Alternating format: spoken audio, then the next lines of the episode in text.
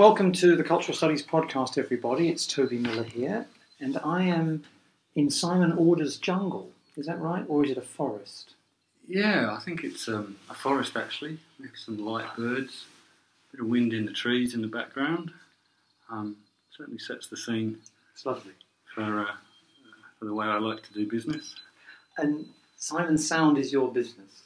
Yeah, very much. Um, been pretty much obsessed from a very early age. Probably from ah, probably 12, 13 years of age. Really? Yeah, I remember pulling my father's hi-fi apart and working out what wires did what and what would happen if I unplugged things. And, and then I Was he happy about that? Well, remarkably, I actually managed to um, keep it all working. and, then, and then I found a soldering iron in, Ah. in my dad's toolkit, which he never used because he hated DIY. And, uh, and then I started soldering things and repairing things. So, uh, you know, when the cable was broken, unplug it and hmm unscrew it. And then, oh, it's a broken cable. Maybe I can fix that. Mhm. And the other thing that we had when I was growing up was an old radiogram. You know, one of those huge pieces of furniture? Sure. So it's got like um, the platter in the middle, and you have all the old shellac discs, the 78s. And I remember one. I think Perry Como was one of my dad's favourites.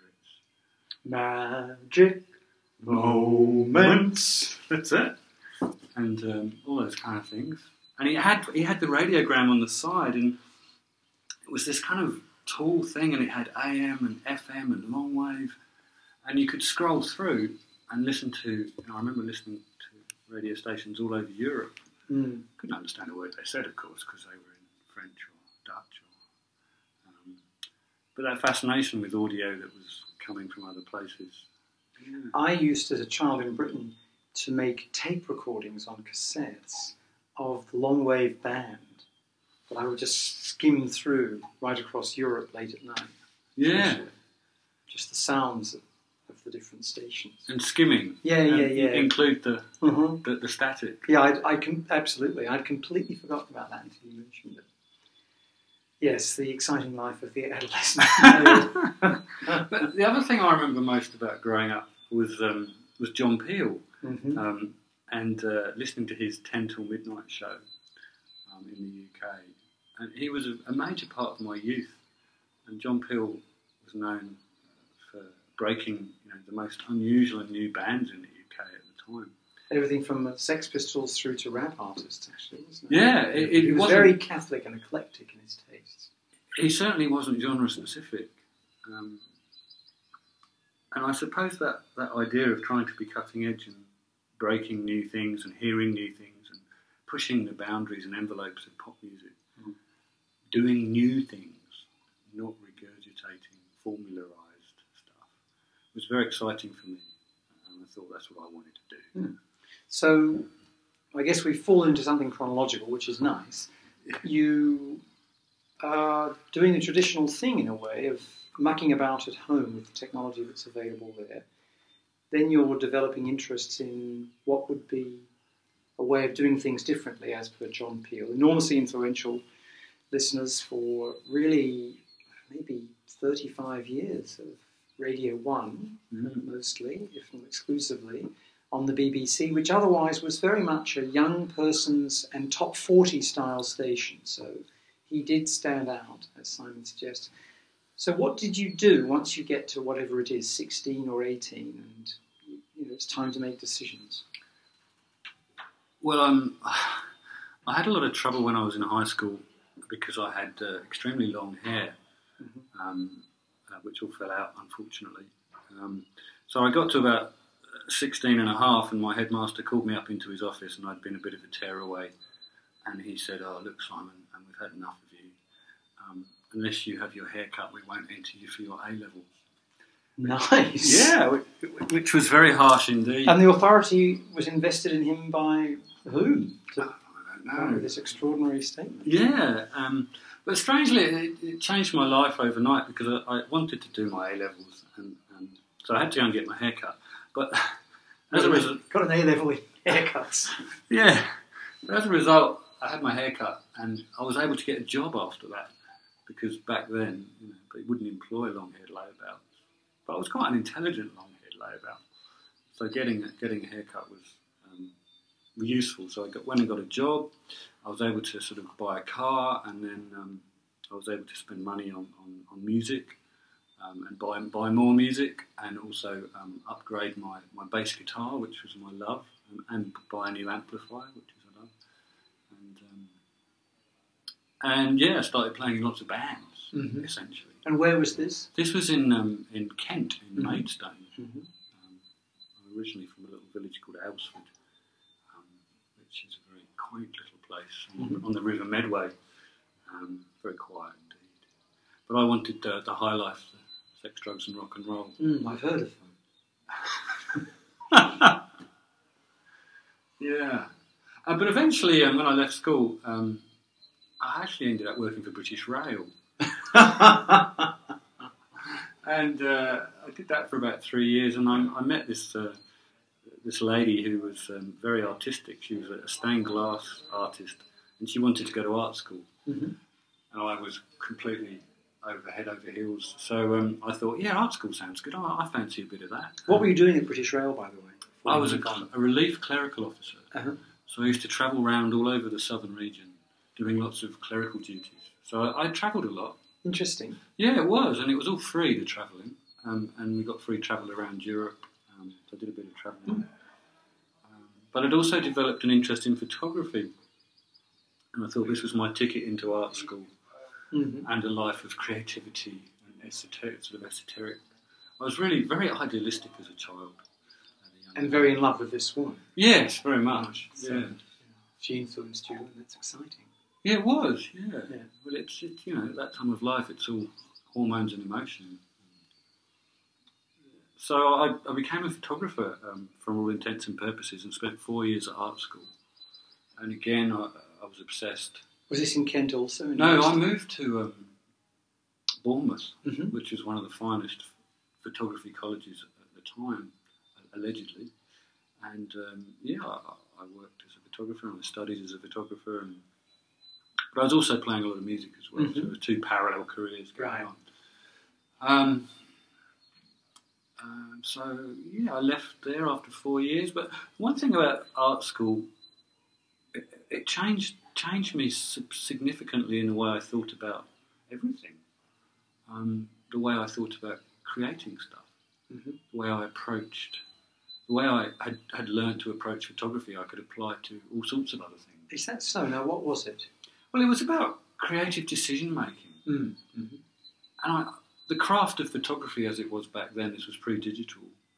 I began to realise that from the moment that you put the viewfinder to your eye, to the final moment when you saw your picture exhibited in an exhibition, Mhm. it was just many, many small creative decisions, Mhm. Mhm.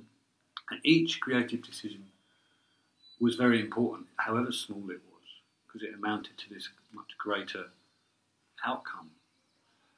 And I could apply. I managed to apply that to everything else that I was doing in my life, like making music um, and any kind of production process. So I became production. I became, without realizing it, a, a production um, expert. Mhm. Mhm. So, partly self taught, but partly drawing on the inspiration of the entire process of making photography and seeing that not as a one off moment of composition, but an iteration of creativity across sites and processes. Is that right? Yeah, I think you summed it up well there. Yeah, it's a, number of. It's it, it- it's it was the craft, Mm. and and also I remember having a very um, erudite professor at art school, who who used to say to me, we used to have these regular tutorials every couple of weeks, and he'd say, "Oh, I want you to bring your shit." I said, "What do you mean, bring my shit?" He said, "Everything you've done in between having an idea and then." You know, having a finished picture. I don't really want to see the finished picture. Oh, I'm interested in the process that's in between. Mm. He said, I want to see your process. I want to see your shit. And he, he, he was fascinated with this stuff and he taught me so much about the process, the journey, rather than the destination. Well, um, lots of mathematicians are very interested in that. Lots of archivists are very interested in that. Yeah. So I, it's something I try to impart to my own students now the fascination with the details of the process. Mm. And that being immersed in that process is almost just as important as, and, and as productive as the final outcome. Mm. Because once the outcome has, is finished, it's, it's over. It's it. It's gone. You're not you're not in the process anymore, and you're not. You can you can have some pride in your work, um, but I don't believe it's all about just producing artifacts. I think it's more important to be in, in the process. I'm more I'm more interested in enjoying the process and finagling the process, tweaking the process. The outcome hopefully will be good. So, in terms of feeding these appetites, you've done British Rail, you're playing the gigs, you're making the photography, you're in art school, you've had all these interesting things. So, what happens next? Do you become an X or a Y at a, an S or a P place? Um, well, I realised very early on that sex and drugs and rock and roll was a great lifestyle. But I suppose by about my mid 20s, I realised that you'd have to be very, very lucky to make a living out of being a musician. It's a brilliant insight that I think you should share with millions of others. So I needed a plan B. Um, so photography was going okay, but after I left art school, I, I have to admit it took a bit of a dive in my interest. So I realised I wanted a plan B in the music world or the Mm. sound world. Mhm. So I, I started um, spending more time in my studio and um, building on stuff I'd done when I was a kid, you know, building studios. you, you made studios. You made Yeah, your I, I, studio. I really Wow. got into the technical side Yes. of things, and um, I was lucky enough to um, be with a group of people who were able to finance uh, my first studio, Wow. and I, I built it and I ran it, and um, we made a little bit of money. This, this was in Bournemouth, Yes, it was and this is in the 90s? Yes, in the nineties, and at the same time, I was also working as a, live engineer at one of the local venues. Mhm. So I had all the live stuff going on. I was meeting lots of bands and um, producing them live, and then sometimes I would the link would work, but they would come to my studio, so then we would record them. So I was really starting Wow. to network in that that scene, and Bournemouth's not very far from London, so and uh, big towns like Southampton, so we got a lot, a lot Mm. of bigger bands coming. Mhm. And I got um, to produce some quite interesting bands. I suppose one of my claims to fame would be working with um, 70s rock favourites Galahad, Wow. um, who, I mean, I didn't realise how big they were in the 70s because I was Mm. probably a bit young. Mm. And they came to me in the 90s. And, uh, By now dissolute and destroyed. no, they're still, they're Really? still going now. Are they? Yes. That's amazing. I used to listen to them on Tommy Vance's rock show on a Friday night and think, geez, these guys are wonderful. And, and years later, they you know, ended up in my studio. And um, this was when um, technology was changing to digital. And they were kind of long in the tooth. They wanted analog two inch tape and all this. And they came to see me in my studio because we'd just gone to digital audio tape. And they were kind of curious, but a bit, a bit feared, I think, of how Mm. it would sound. Mm. And they were trying to make this decision about whether they would do their whole album with me or whether they would do put their finger in the test the water, if you like. So they did a single with me. I produced it, and um, it went very well. I think we were top ten in, in Romania that week Mhm. when it finally came out, which was, which was that's the type of music they play, very popular in Eastern Europe. But ultimately, they went elsewhere to do the album. Um, and as a parting shot, I said, "Oh, send me the samples. You know, send me some samples um, when you finish the album. Maybe we can do a remix." And these were guys that were immersed in the prog rock scene. I'm not sure they knew what a remix, Remix was. and I was getting into drum and bass and house music and changing my whole musical taste. I didn't see them for six months, and they rocked up on my doorstep at home one day and gave me three digital audio tapes and said, "Oh, here's here are the samples that we're happy to release. You know, do your worst." And we did a remix album, um, which I produced most of it, but we also got the keyboard player from Galahad and a few other people and it was um, it was called the, the the album was called Ghosts, and the remix album was called Deconstructing Ghosts, which is kind of nice. The, pan, the critics hated it. For listeners who, many of whom are not English as first language, could you unpack prog rock, progressive rock, but tell them a bit of what it was and what would be so different about a remix from prog rock? Well, I suppose prog rock is really rooted in musicality and extended immersion in musicality. So, if you're a guitar player and you know you wanted to show off your your lick, so to speak, prog rock's the, the best place to go. Yeah. because you'd probably get you know five minute solo, if not more. I mean, bands that would exemplify prog rock, prog rock would be a band like Yes. Um, Bits of Genesis? bits of Genesis. Um, I suppose Led Zeppelin to some degree, although they were more poppy. Um, extended 12 minute songs where everybody gets to play a solo. Very complex arrangements, very musical, and very self absorbed. And very much about them as personalities and musicians. and sometimes mystical. Definitely leading to a reaction against that, exemplified in punk, really, I suppose. Yeah, definitely.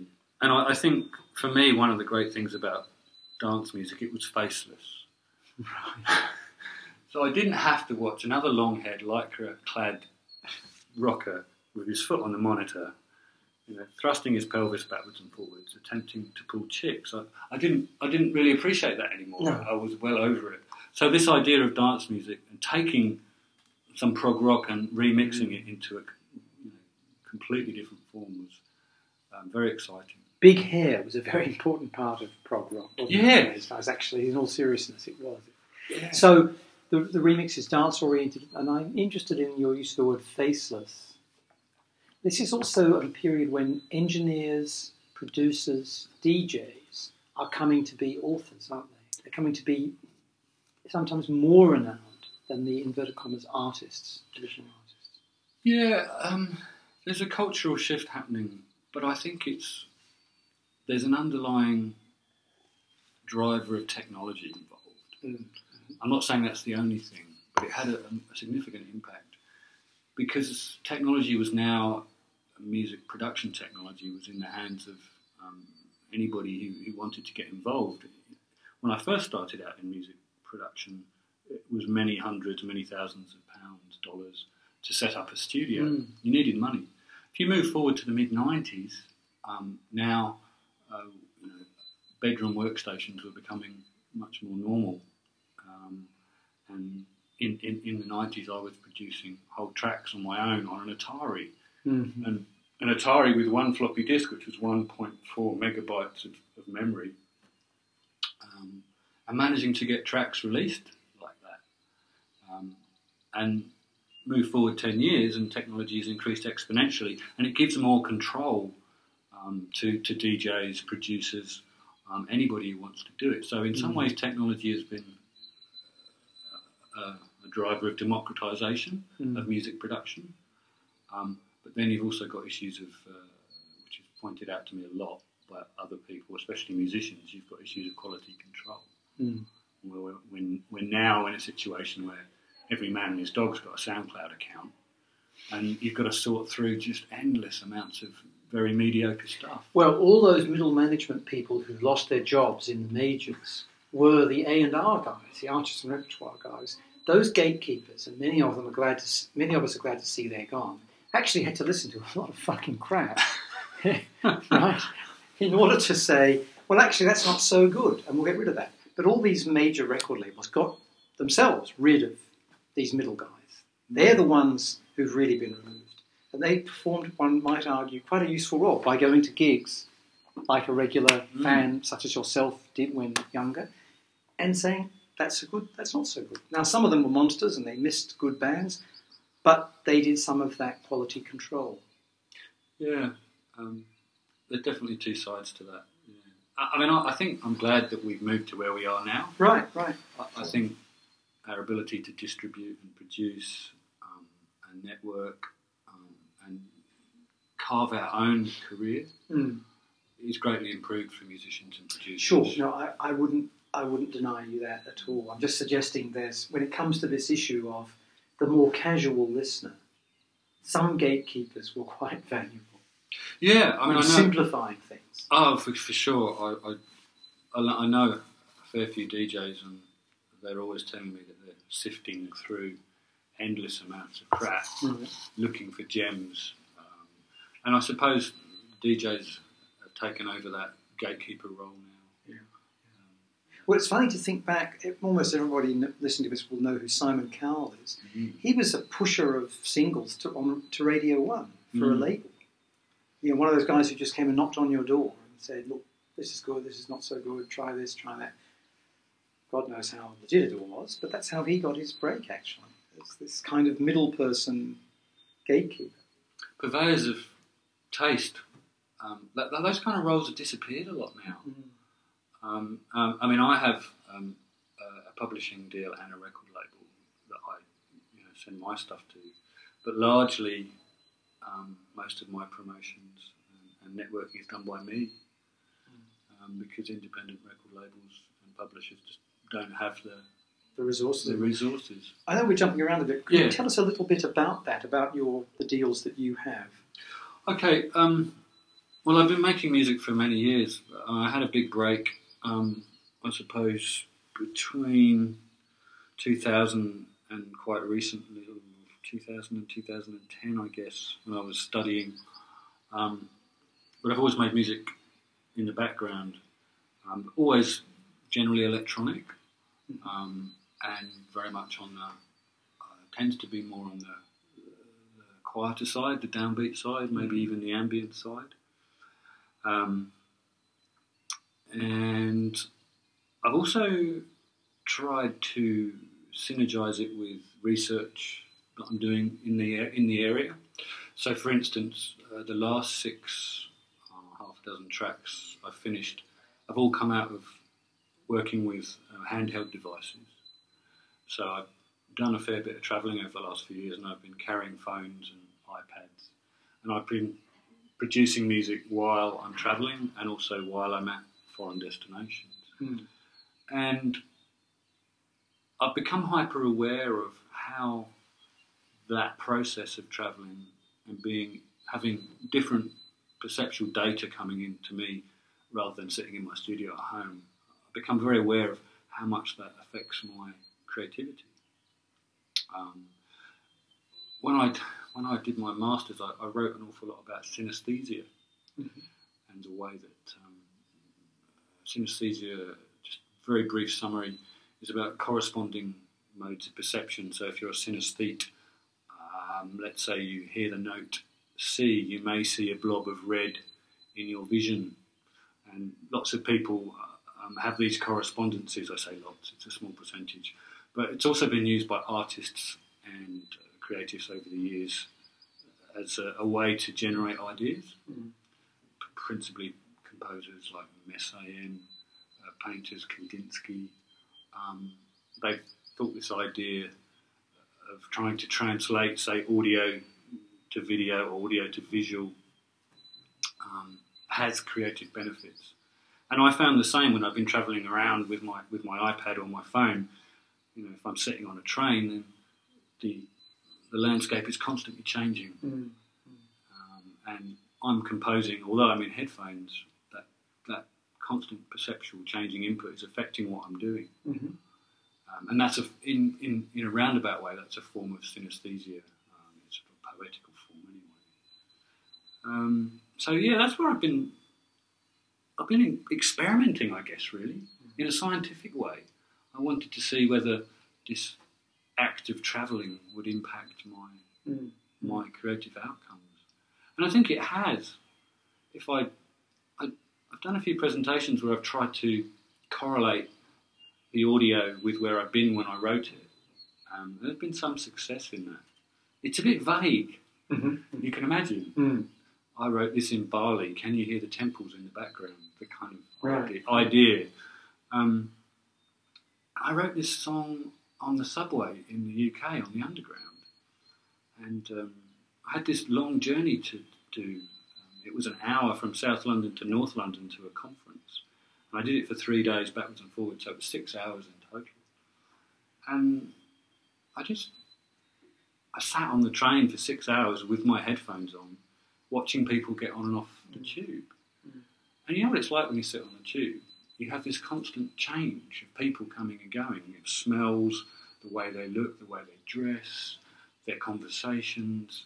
Um, um, so you, this is constant, again, this constant changing perceptual input. And I'm sitting there in my headphones trying to write music, faced with all this stuff coming and going. And, and I just put, I did a slideshow where I took, took some pictures of what it's like to sit on the tube, and then I played the, the audio in the background. Mm. And there's a real correlation. Um, and the track was called Subway Dream. Uh-huh. And it was, it's like being in a dream for six hours. Um, so, yeah, it, I, I'm not sure whether there's any quantitative results. Mhm. It's more qualitative. But it enables listeners to your work to track some of your ideas and feelings and inspirations. And it adds a little information and value to the music and vice versa. So how, you were saying that you have these publishing deals. How does that? How do you decide what you will put out on whatever it is, yourself on the website, and what you will send off for the gatekeeping publishing people? Uh, well, I have a, I have a guy um, I have a relationship with the publisher who's also the record label, and I send him stuff regularly, Mm. and um, we we decide between us um, whether that music will be kept for an album release, a single release, an EP release, or whether he's going to try and sell it to um, a, film or TV production company. Mm-hmm. Um, at the moment, I've got a track out that he's pitching to um, Canadian Canadian Bell, Mhm. which is the equivalent of Telstra in, in Canada, um, and we're hoping that that's going to come off, obviously, because there'll be a big budget attached to that. Um, and that particular track probably won't go on the album because it doesn't really fit with anything else on the album. Right. So there's this constant choice that we make between us. But the best thing about it is, is that the gatekeeping process is done as a collaborative It's process. mutual. Yeah. you're engaging in it. Nice dialogue. So, going back to some of the chronology, you mentioned doing a master's where you investigated synesthesia. What made you go back into university life, having been at art school and then gone off into the workforce? Okay, well, I, I ended up working in television in London um, for some time while I was um, doing my masters. I left the studio I was working and running in Bournemouth. Um, it came about purely by chance. Um, Thames Television, um, just after they lost their broadcasting franchise, phoned my So studio. this late 90s? Yeah, yeah, yeah, it must have been late 90s Yeah. They phoned my studio and said, "Oh, we're looking for a possible student for this um, role." Um, it was just a, a, um, a studio engineer's role at Thames, and um, didn't really have any students that were suitable. I I was considering moving on, so I said, "Oh, I- How about me?" How about me?" know. it was a bit of a down step, but it meant Yeah. that I could move Yeah. to a different industry Yep. And start networking in different areas. And so I went to work for Thames Television, and I think my first gig at Thames TV was on Des O'Connor Tonight um, as a studio engineer, and my first job was to put a microphone on Scary Spice. So Des O'Connor was, is, I suppose, he's still around, a, I guess, light entertainer, be the 70s description. Kind of person who sits in a cardigan at the end of the night, at the end of the TV show, with a single spot on him on a stool, singing God Didn't Make Little Green Apples. But who will also, in the course of the variety hour, do some vaguely risque stand up. Is that a fair description of Des? Yeah, he, he, he was very entertaining, and he Yeah. al- he, always had good guests. Yeah. Um, I mean, the Spice Girls night was fantastic Yeah. because they came on in all their gear, Right. and I didn't know where to put this microphone. I'm sure you didn't. You know, and I was very, I was quite green actually to the world of television. Yeah. Um, So where did the mic go? oh, that's the secret. You can't, it can't be disclosed at this time.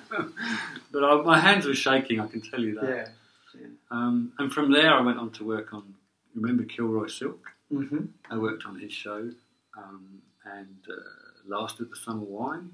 Mm. Um, Jonathan Creek, when he first started out, remember that the Mentalist show, Mentalist Detective, um, and uh, oh, the Bill I worked on um, as a, a dubbing editor. Um, but ultimately, I, I got a bit. Um, I, I felt a bit limited working um, at Thames uh, as a studio engineer. I'd been doing that in other in, in another industry, really. And they'd sort of become a production house, having lost the license right. to be a broadcast network, hadn't they? That's essentially what happened to them.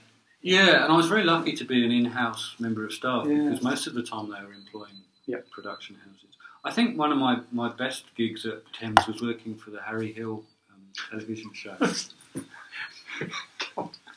Sorry. How can you describe Harry Hill for listeners who sadly are not familiar with this blend of cosmopolitan, sophisticated humour making? He reminded me of Eddie Izzard a little bit. Okay. Um, that sort of chain of consciousness, um, not always that funny. He did certainly didn't tell stand-up jokes or, or gags.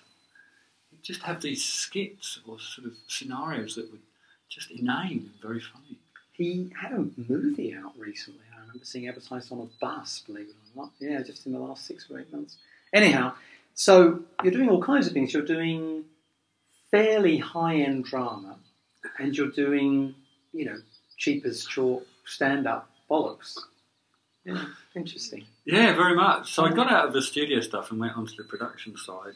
Um, so I wanted to do the the mixing and the editing. Mm. Um, so I left Thames um, and moved to a production house in Soho, Greek Street, the home, Ah. the home of Sound Post in the UK. I worked for a company called Plus Eight for a while, and uh, worked more on documentaries, more serious factual television. Um, And what age are you now at this point? I was about thirty, I think. So, you're- so you've done an enormous amount for 30.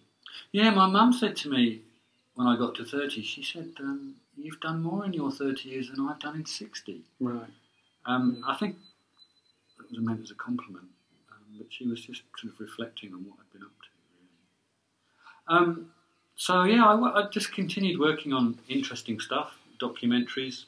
Um, did a great film, uh, TV film pilot called Rough Magic, which was with, um, which was, for me, it was amazing because I got to work with Paul Darrow, the guy from Blake Seven. Yeah, yeah. And as a Cult figure, Oh. really cult figure, especially in that role. Oh, and he What was, the, um, what was his character's name? Blake. No, he, No, he wasn't Blake. No, he wasn't Blake, was he? Um, He was the sort of bad good guy. he was Blake was the dumb leader. Avon. Avon, Avon. He was a wonderful character. So this is a sort of spaceship that get, made of cardboard. If you think back to early Doctor Who, it looked rich and sophisticated by contrast with the mise en scène of Blake Seven. But they were on some spaceship that got lost somewhere, or it broke down, or something.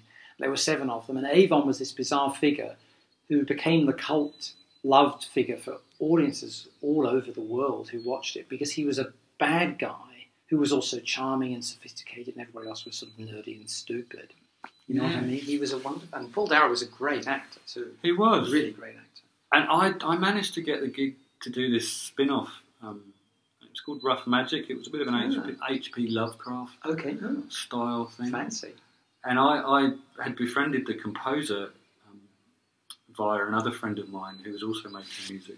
Um, so I got to do um, the, the, the mix, the dubbing mix for that as a movie, and to work with you know Paul Darrow and, and, and that production team, which was fantastic. And it, it was a pilot. It was a pilot for a, a BBC series that never BBC series that never actually happened. Um, I think Blake Seven people came together and did a radio one-off in the last few years.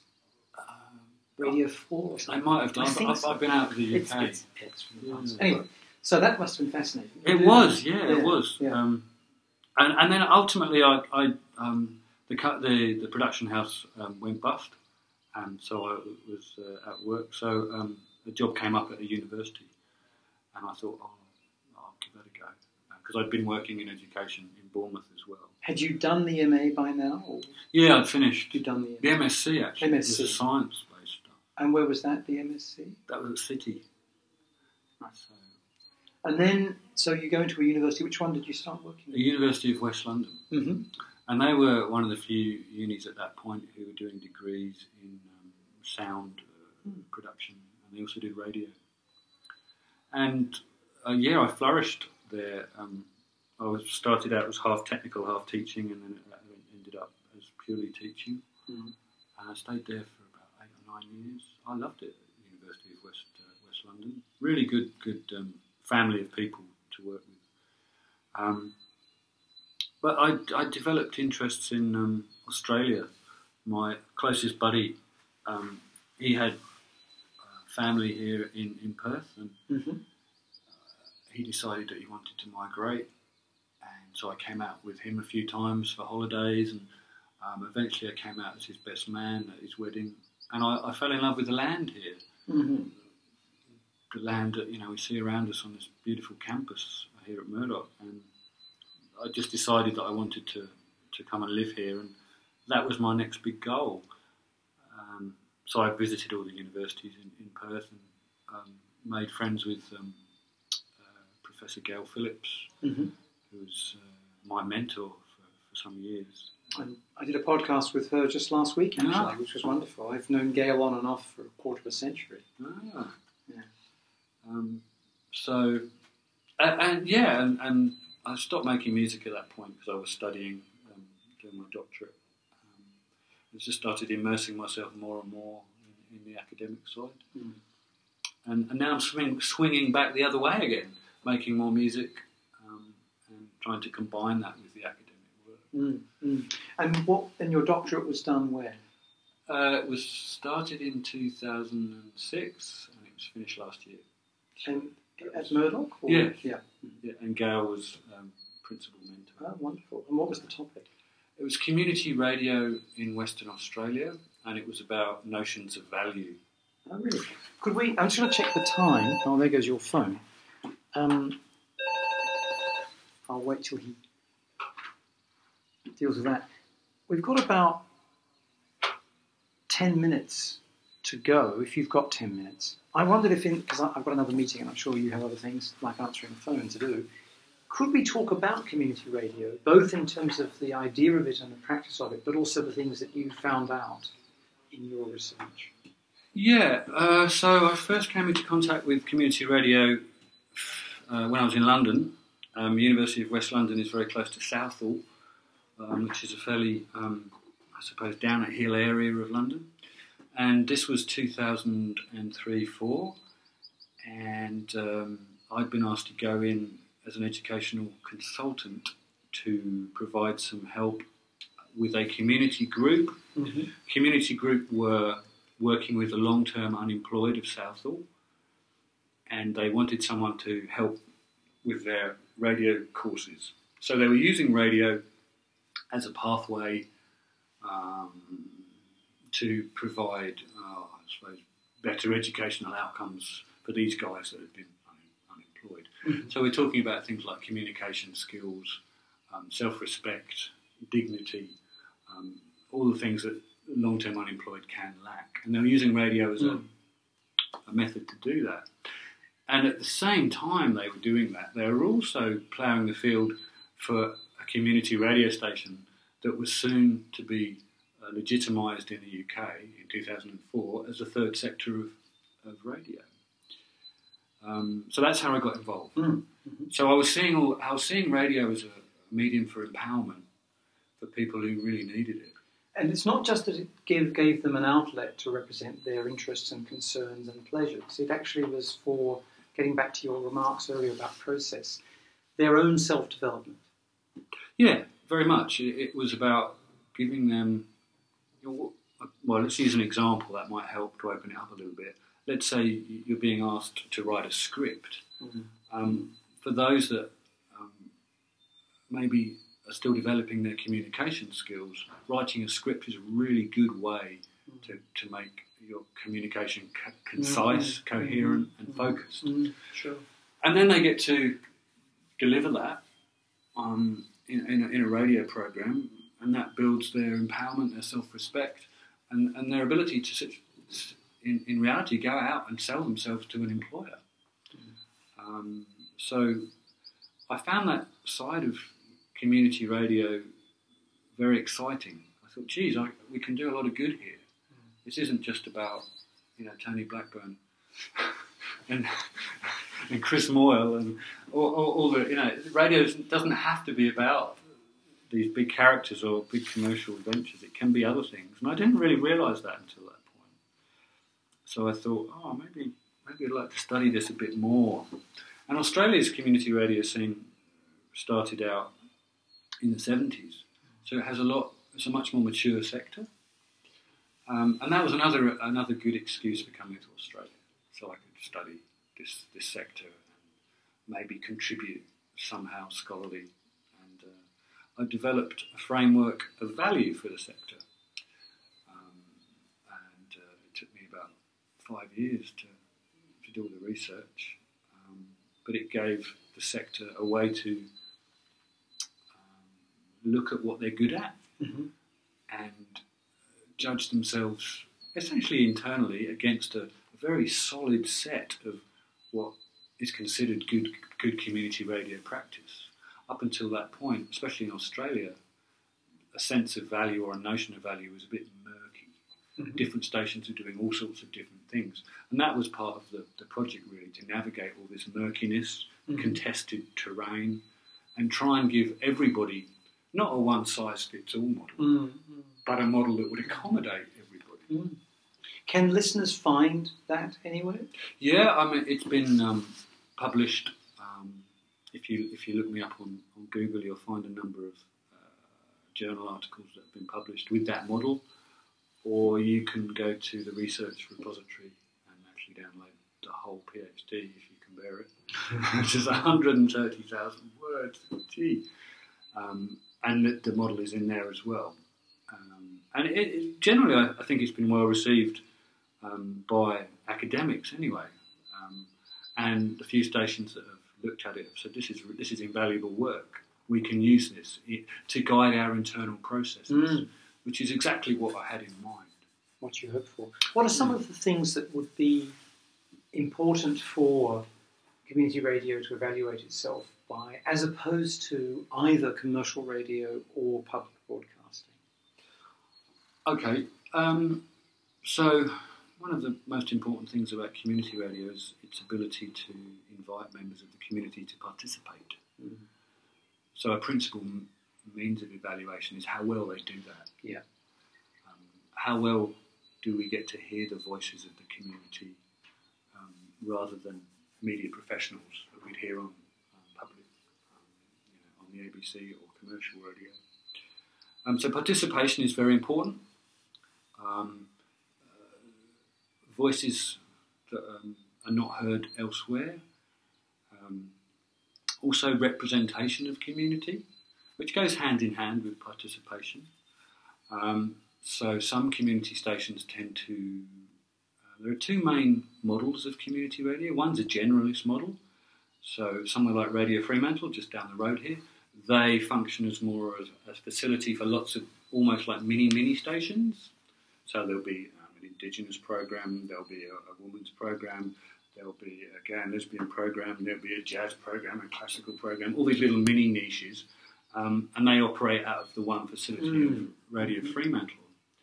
Whereas if you look at another station in Perth like RTR FM, they have a generalist bent at the weekend, but during the week they describe them they describe themselves as the sound alternative, and they look at very um, alternative issues. So they'd look at independent media stories. Their current affairs is uh, looking at issues that are not dealt with by um, other media. Mm-hmm. They tend to be focused on more, dare I say it, left wing issues. Mm-hmm. So um, Greenpeace, Amnesty International, those those kind of things. Mm-hmm. Um, uh, so, and that they would be a specialist station. Right, right, right. And, and a specialist station and a generalist station have two entirely different. Yeah, yeah. You know, One is definitely about access, and there's no narrative thread other than that. Mm. whereas the other has some themes. Quick last one, if I may, Okay. due to pressure of time. No this, but this is a complicated one. The Q word, Simon, quality. Okay. Where does this come in, and how does one define it? Your starter for 10. in, in community radio. Yeah. Okay, um, I think that's actually a lot easier um, than maybe you think. Uh huh. Okay, Um, good. Because, uh, We like ease. yeah, yeah. One of the things that I realised in the course of the research that the most important people in community radio are the stakeholders. So the stakeholders consist normally of three main groups. So the participants, the people who make the radio, the listeners, Mm. and then we have other interested groups like sponsors um, and um, community groups that feed into community radio. So quality is determined by those three groups. Mm. So if you go to the listeners and say, you know, is, is this a good program and why? They will tell you. Mm. If you go to the participants, they will have their own um, view of quality as well. And the sponsors also have their view. So part of my um, research was to try and correlate all that. Um, it triangulate it, I think is the, the right academic word. Um, and then we bring, we'd, ha- we'd have a, a more comprehensive view of Mm. what is perceived as quality. Right. So there's no essential understanding. It's very much contingent on the eye or the ear, in this case, of the beholder and the mouth as well. Or contingency is a word that comes up a lot in, my, in my conclusions. Great, great. And they're, they're the best kinds of conclusions. well, Simon, thank you so much. I wonder if I could inveigle you back into the pod another time to talk some more, because we skimmed over the surface of so many topics, and I'd love to hear more of your thoughts and your experiences. Great, thank you. Thank you.